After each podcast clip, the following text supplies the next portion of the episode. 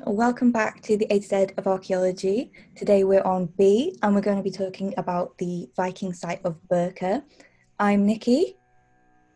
I'm Jenny, and Alice has disappeared this week, but we have a special guest, Alex Payne from the University of Edinburgh, who's going to be talking to us this week. Yes, I am Alex, and I study Scandinavian languages and history. So this is really my jam right here. Very good. Would you be able to give us a quick rundown of just Scandinavia, the Viking times, Birka, because we don't really know anything about it? Um, yeah, so Birka itself is in the middle of Sweden in the region of Uppland. It's located in a lake called Mälaren, and it was founded in the Vendeltid, which is the Vendel period. Uh, you might know the Vendel period from sites like Sutton Hoo in uh, East Anglia, which is a helmet which you will know it came from and was inspired by the art of Uppland in the Vendel period. It continued on into the Viking age and was later supplanted by Sigtuna, which was another trading port further out towards the coastline. Archaeologists suspect that, suspect that Birka was superseded by Sigtuna because the Mälaren used to be connected to the coast, but then the water levels fell and ships could no longer reach Birka itself. Um, it also has an interesting title in Sweden as Sveriges första stad, which means Sweden's first city. Uh, speculation about this isn't exactly right or wrong. We don't really know whether it was considered a city, and even at the time of its founding and use, there's no actual mentions of it in Viking records or anything from the period, the time period. It's also a difficult time period because it's very mythologized. If you've ever read Ynglinga Saga, uh, I mean, I'm mostly a specialist in runes, so we'll be I'll be talking about the runic aspects of Uppland, and these two, the actual archaeologists, will get us into what we found at Birka. So, should we get on to the runic stuff first, and then we'll talk a bit more about the archaeology? Yeah, let's do that. Let's do some runes. Okay.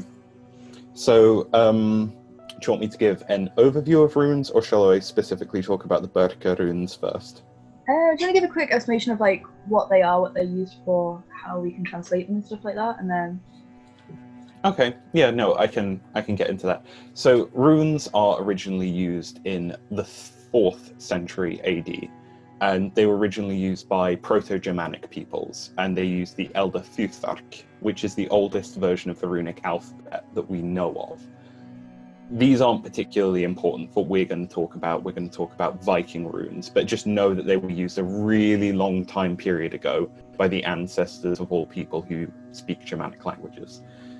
So around the 8th century, we start to see the younger Futhark, which is the Viking runes. These consist of 16 individual letters instead of the 24 of the Elder Futhark, because Germanic languages lost a lot of their letters and became a lot more simplified over time. But generally, runes were used to communicate, um, and they're found absolutely everywhere in the site of Birka. Uppland region has the highest concentration of runes and rune stones anywhere in the world. And whilst they communicate to people, they're used as way markers and to commemorate people who have died. There's also all sorts of other interesting things you can use them for, like magic. Rune magic was discussed a lot in the Eddas, which are books that describe Viking religion. They're basically our only sources on Viking religion. And to unlock the secrets of runes, Odin was hung from a tree and stabbed himself with a spear as a form of votive self sacrifice to unlock the power of runes and give them to people and to learn their magics. You can also write secret messages with them. So in Iceland, they have troll writing with runes. So each rune has a name. So one rune is called Ehwaz, and you know how the name has a Z at the end. So instead of writing it as an E, that would mean it's a Z. And it's called troll writing because supposedly trolls can't read it, which is just a fun little thing to know about. That's kind of fun. Yeah, and then there's also grievances. So a late runic example of grievances is in this old Norwegian pub that we sort of dig up, well, more of a tavern, and it's basically just a wife telling her husband to come back from the pub and stop being such a drunk, That's brilliant. you know. Yeah, uh, but they continue into the 12th century, and uh, they're used for just ages to do all sorts of things. They're very they're very central to Viking religion. I mean, one there's a self-sacrifice, but also in Hávamál, which is one of Odin's most important texts. He says that the memories, stories seldom stand by the road, save when kinsman honors his kin, in reference to runes. So it was seen as the most respectful thing to do when honoring a dead relative who had gone off to leave runes behind and commemorate them in that way. Oh, okay. What of how we leave flowers then, kind of thing? Yeah, exactly. Um, but these would path, uh, these would are, act as way markers. They're often found on crossroads because they know people would find them. And the sheer amount of runes that we find in places like Birka on small things like amulets and stuff like that would suggest that many people were illiterate and could use runes to read and write, or at least enough people could tell people how to use it. Oh yeah, so it's not like an elitist thing. Everyone kind of has access to it. Yeah, um, another reason why we know that is, is because in Orkney, uh, you'll be familiar with the site of Maes Howe. Uh, we know that when the Vikings entered that place, it was just normal Viking warriors, with maybe a couple of more important people along there. But they wrote um, they wrote all of these runes themselves and wrote underneath their own inscriptions of their names. And it's very unusual for a society to have warriors who are of regular farming stock to know how to read and write. So this is what I love about it. Go and do Yeah. some graffiti. Like. Exactly. There's a there's a really funny inscription in one of them, which I think I can find in my notes here in Maes Howe. But it's basically just someone writing some graffiti saying Egil oh here it is. Yeah. Egil fucked Hilda. Sorry for the profanity, but that is literally what the runes say. Yeah. That's brilliant. It's just nice to know that graffiti has been the same just throughout time. It is always the same. And also that sense of humour is just maintained. Like Oh that. yeah, we there's there's ones everywhere the Vikings went. So there's ones in the Hagia Sophia as well, which is I don't know if you know an old uh, cathedral, later mosque built by Justinian in Constantinople, and it's just people writing their names to say that they were here and they had made a mark on this world, which is really quite sweet. Yeah, all the stuff that I've like researched about the Vikings is very like comparable to just the society that we're living in today. Oh yeah, oh yeah. Like they're quite relatable people. Yeah, so I this this is what got me into Scandinavian studies really is, is that it's just it's just a bit weird, but people are just sort of enjoying themselves as well and having a good time. Yeah. Um, but shall I get into some examples from Birka? Yes, please. Yes, go for it. Um, I just want some notes on my translation. So I'm going to be saying the um, things in modified modern Icelandic for the pronunciation.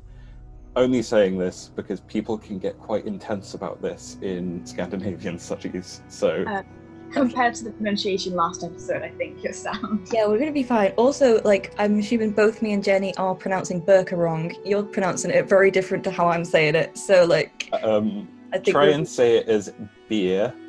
Beer. Ka. Birka. Birka. Okay. Birka.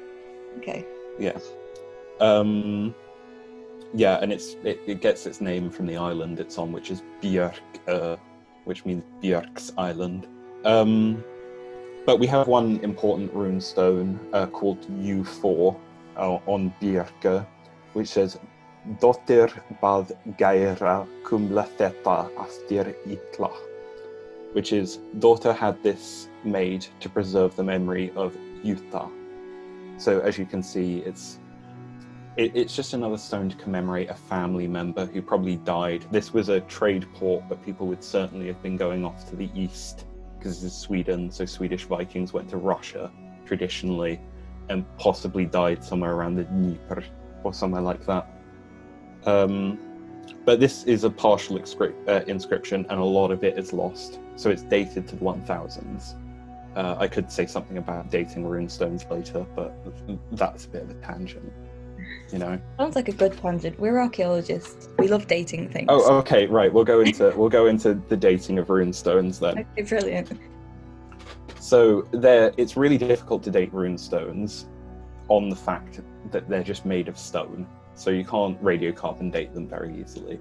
So there's a couple of methods that we can use. If they use paint on the rune stone and that has managed to survive, things like red ochre, we can we can date that quite quite easily.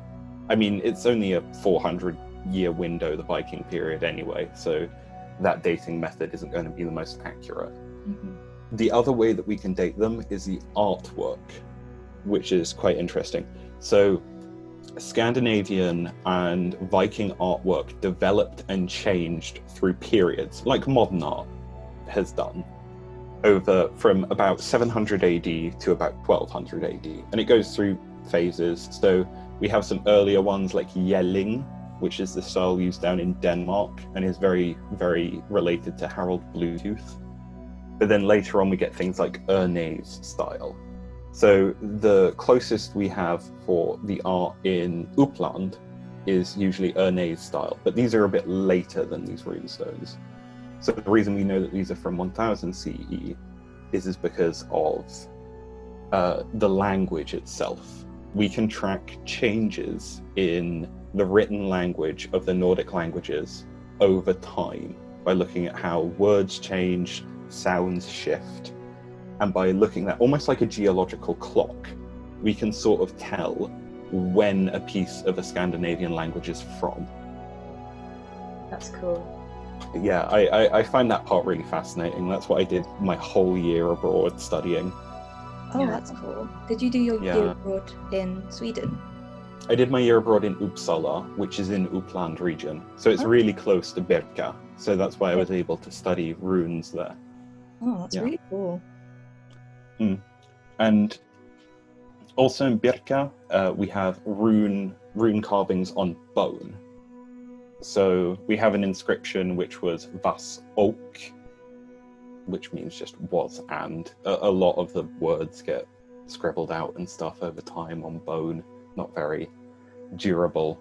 And then another one which Thora es hav er nistidlund, which Thora is scorned, and then because we don't know why Thora was scorned. I kind of want to know, and I, I want to know why someone has written it on a cow bone and just left it in a grave. Oh, That's a cool cliffhanger. But um, it, yeah, it's very common to find um, inscriptions on bones because uh, cow sacrifice was very common, we think, in Scandinavia. Um, because when uh, Muslim traders, especially in the Ukraine, met Scandinavians, uh, they observed the practice of sacrificing cattle to gods like Thor and Odin when they had successful trading trips. Yeah. Okay. Uh, yeah, just read anything by Ibn Fadlan if you want to know more about that. Also, relating to it being a Handelsplatz, sort of a trade port, we have another good one, which I wasn't able to translate. A lot of runes aren't translated. Hmm. Um, I went through the dictionary, I was looking at all of the words, and I was like, I can't find the words here. Because, yeah, damage and things like that make it almost unreadable sometimes Mhm. but it's a it's an amulet made on silver and silver was a very common trade good coming from the middle east especially in eastern sweden where this is situated. So uh, i could i can read out the norse but i can't give you a translation for it which is fat ik uk nonna snonk uk ufensak ar and then just the letters rf hitiker thick. So if someone wants to study what i study Figure figure out out the mysteries of this amulet, you're more than welcome to. I want to know. Someone wants to dedicate their life to this for us, yeah. um, that would be ideal. Please. Have you got any ideas, Alex, what you think it might be? Considering Um, like what it is and where it's come from. Well, I managed to get the first line, kind of thinking that it was that I and Nona, and then I have no idea what the word sinonk means. Um, but and then the rest of it I could sort of translate as something to do with taking something from somewhere else to here. But that is wild speculation. please do not But take that probably- as possible. It's maybe to do with the trade that's going on. Yeah. Yeah, it's a grave good.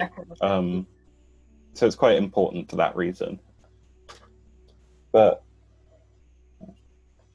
as I said um, before, we don't have any written records from the time about Birka, and all of the other contemporaneous sites like Gamla Uppsala, which was much more closer to where I'm studying, um, in the Vendel period, which is when Birka was founded, they're semi-mythological.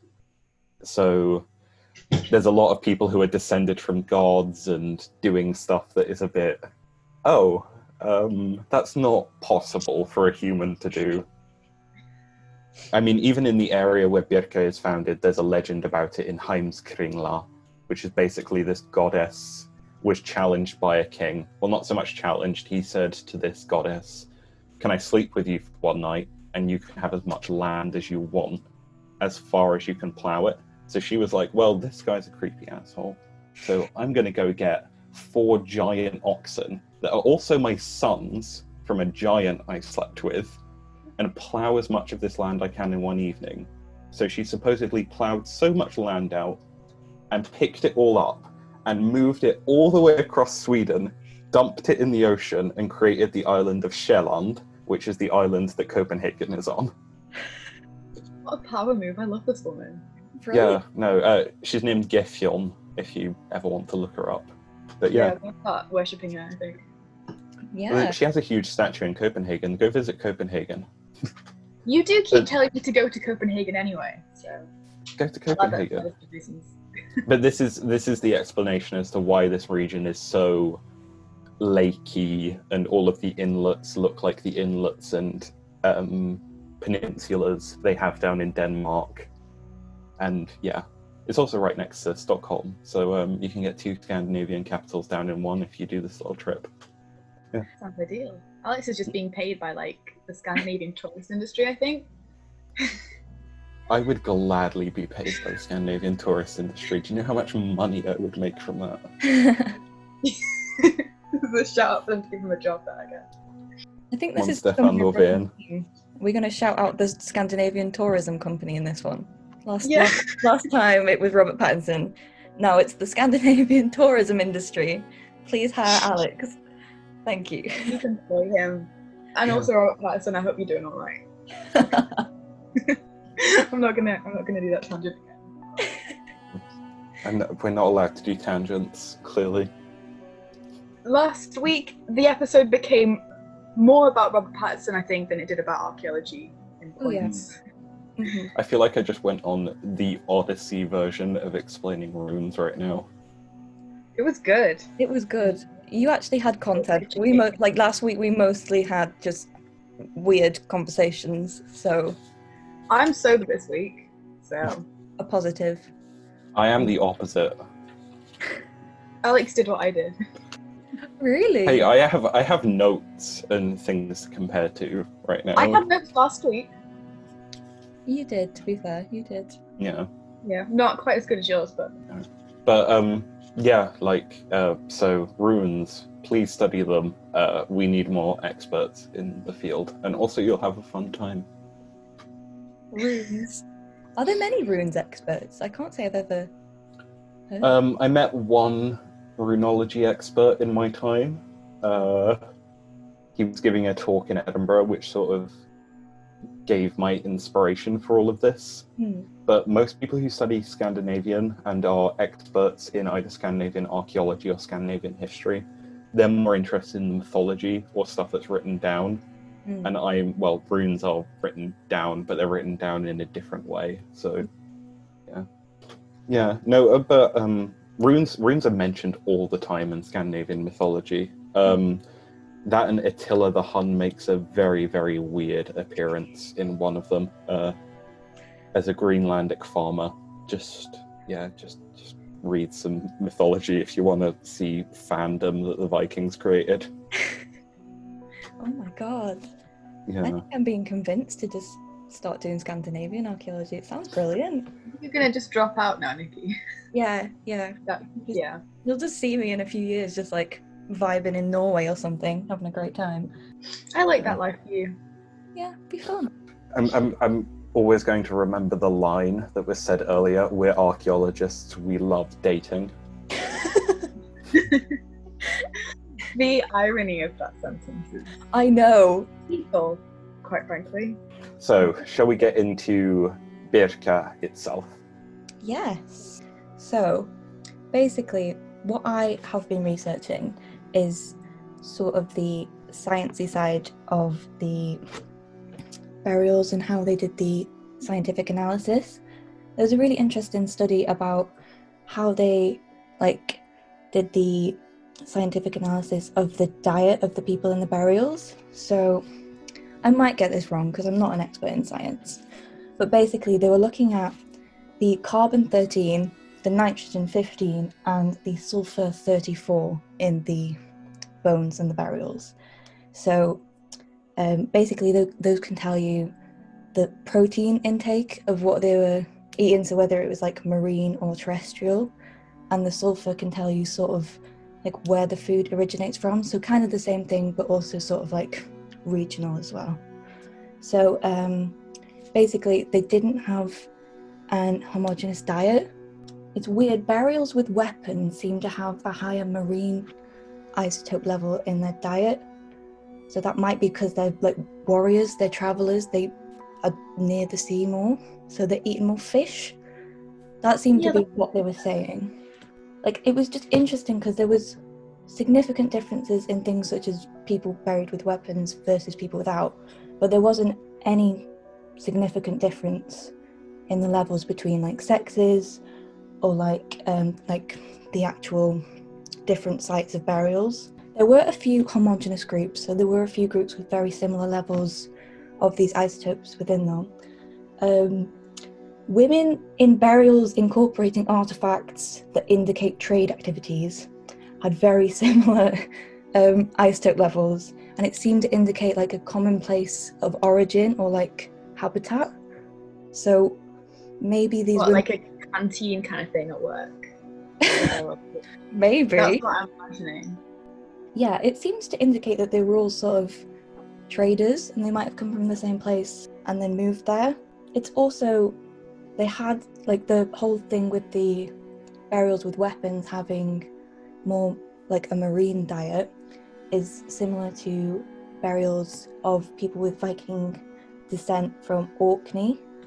So it seems to be like a similar diet situation in both places. So it seems to be just generally that warriors are eating more fish. I think that makes sense though if they're traveling, right? People tend to like cling the coast. Yeah, I don't know. It's quite a good resource, the ocean. Yeah, I guess. That makes Also- sense to me. This is not surprising. I don't really know why they put this in the paper if it's quite an obvious thing, but uh, in an Anglo Saxon burial, it's the complete opposite. So Oh. um, it's sort of like people with um, like richer status will be having a higher um, terrestrial diet than marine. Uh, I think it's pretty obvious though because it's a complete different situation. But it's Yeah. interesting to see like the, the differences because they clearly have different cultural concepts of what is a high status food. I think this is also because um, in Norway and Sweden, farmland was not very common, uh, not very um, expansive. So most more people were fishermen to get hold of their diet, and also Sweden has more lakes and islands than any other country in the world. yeah. So there's a, a lot of people lake fishing around there as well, not just off the coasts. Okay, I feel like that solves the mystery. Yeah. The answer was Sweden is mostly water. Yeah, no, I think it was more just the fact that it was like, why aren't the normal people not eating as much Yeah. fish? That's But then I suppose like they're sedentary, so maybe they are farming, yeah, and that's I guess. yeah. It's probably, but it's also just like, are burials with weapons warriors? That's the other question.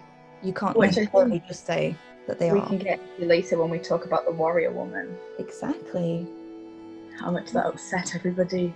I mean, do you want to talk about that now?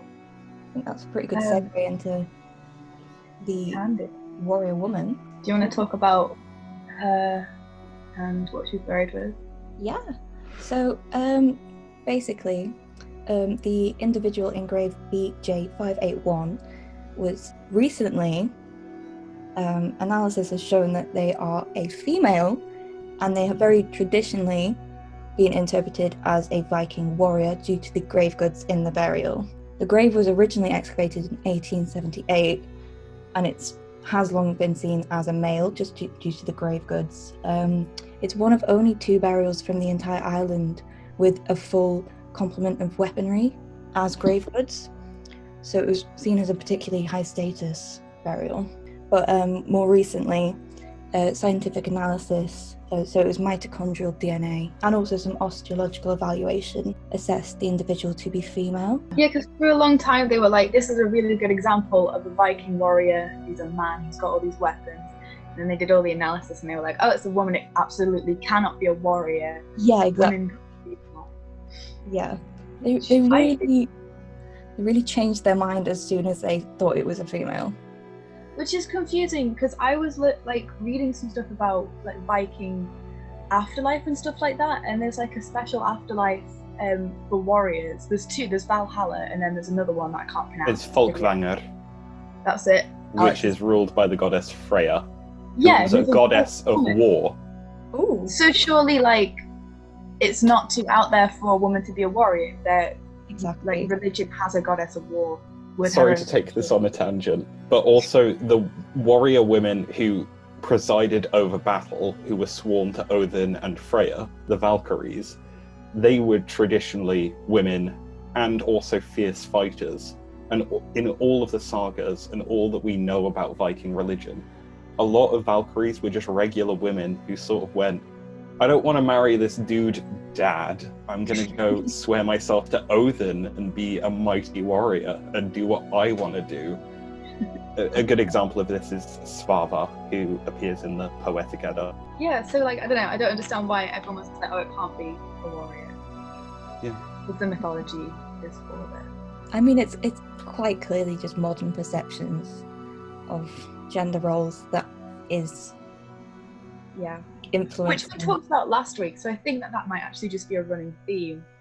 Yeah, yeah, and I mean, next week our um our next episode is on cabinets of curiosities and antiquarians, so that's going to be another running theme because it's definitely going to be in that too. Oh, big time. Oh, also another thing. It is very much explicitly stated in the Poetic Edda and the Prose Edda, the only two real books that we have about Viking religion, that the female Viking gods were not less powerful than the male ones and were just as equal in worship and power. Brilliant. So did the Vikings have like gender equality? They okay, they didn't have gender equality. Because Th- there still was had, like, definitely yeah. they kept a lot of women as slaves as well, didn't they? Yeah, there were definitely real problems with gender equality in Viking civilization. But I mean, there were a lot of cases where women were treated a lot better in Viking society than other societies of the time. And possibly in even quite recent history. Well, divorce was quite easy in Viking uh, society. You basically, like, divorce was very common, especially in the sagas. Like, people just had to sort of go out into town and say, this guy was a bit of a knob, and then divorce. Just a bit of them. Yeah. What did they do after they got divorced? Was there like a punishment for them? I feel No, like I- usually people just got remarried and met Oh. other people. So it was just like get out. Yeah. Yeah, there was a there was a, another case where someone was like, "I'm divorcing this guy because he has bad breath." Fair enough. Brilliant. That's yeah, that is fair enough. So we're just going to talk a bit more about the science. Um, basically, there is some scientific analysis that kind of shows maybe where the individual is from. So apparently, they have a genetic affinity to individuals from the British Isles, uh, Denmark, and wider Scandinavia, and also to a lesser extent um, the Eastern Baltic Europe region. And um, strontium isotope analysis suggests that they had like sort of that they moved around in their early years and also that they're probably not local and that they moved to the area later in life which is quite interesting I mean, on the topic of uh, genetic admixture in Scandinavia, um, a lot of people from the British Isles, specifically Celtic people, were taken as slaves by the Vikings and brought over to Scandinavia, especially in Iceland. There were so many Celtic women taken from Scotland and Ireland to Iceland that about 50% of the genome of Icelanders is actually of Celtic origin, which is just a little interesting fact. And we think it was mostly women because it was basically just men who wanted to settle Iceland and none of the women wanted to come along with them. So uh, that's uh, troubling. So, if they had like, this is just a, just a question. If they had like a child with their slave, would the child be a Viking or would it be kept as a slave? What's the situation there? So it depends on the society that you're in. So sometimes the child would be uh, would be freed. Uh, this was more common in Scandinavia because the child would inherit the social status of the father. Yeah. But in places like Ireland, where there was a lot more mixture going on, uh, slavery tended to sometimes follow the mother's line, and then you get people like the um, Gall-Ghàidheil, who are mixed Scandinavian Irish people who are looked down a bit on in Irish society. And also, the moving around would easily be explained by the fact that slave trading in um, Scandinavia, especially in this time period, did not happen in simple steps it, uh, from point A to point B, but people would often be traded in different places over and over in more of a long chain. And also, this woman having Eastern European blood. It's quite common in Sweden specifically, because uh, in the British mindset, we tend to think of Vikings all coming over to the British Isles and invading, but that was basically just Norwegians and Danes, with the, the exception of a few Swedes. Whereas the Swedes tended to go east into Russia and sort of take they, they took over large amounts of that land, founding a kingdom that we now call the Kievan Rus, which was essentially the first kingdom of Russia and is the forerunner to the modern Russian state. You know, given a few dynasty changes and reworkings in the rulership. So that's where the modern Russian state tends to trace its history back to, is a load of Scandinavians going to the east to trade with the Byzantines and the uh, Middle Eastern Islamic states. And they used Kiev on the major rivers that go up through Eastern Europe as a sort of middle point for that. So really, the female Viking warrior could be from anywhere. I, I will imagine her as a Valkyrie charging into battle, telling her parents to piss off because she doesn't want to marry the man that she chose for them. She wants to kill people instead. Yeah. That is a lovely image. I think that's a good image to end on. Yep. okay. Well, thank you everyone for listening. And thank you to our special guest Alex for telling us all about runes. And I hope lots of people now go into runic language. And I also hope that the Scandinavian Tourism Board Hey, you pays Alex all his money. In in fermented herring, obviously. yes, of course. Just buckets of this stuff. Oh yeah, no, slather it all over me. He just wants like a bathtub full of it. Bjorn, bring me the buckets of herring. Ja, min herr. Okay. Yeah, that's that's the perfect imagery to end this on. That's brilliant. Yeah. Yes. Okay, so see you next time for episode C, which is going to be on Cabinets of Curiosity. See you! Yeah. Idor.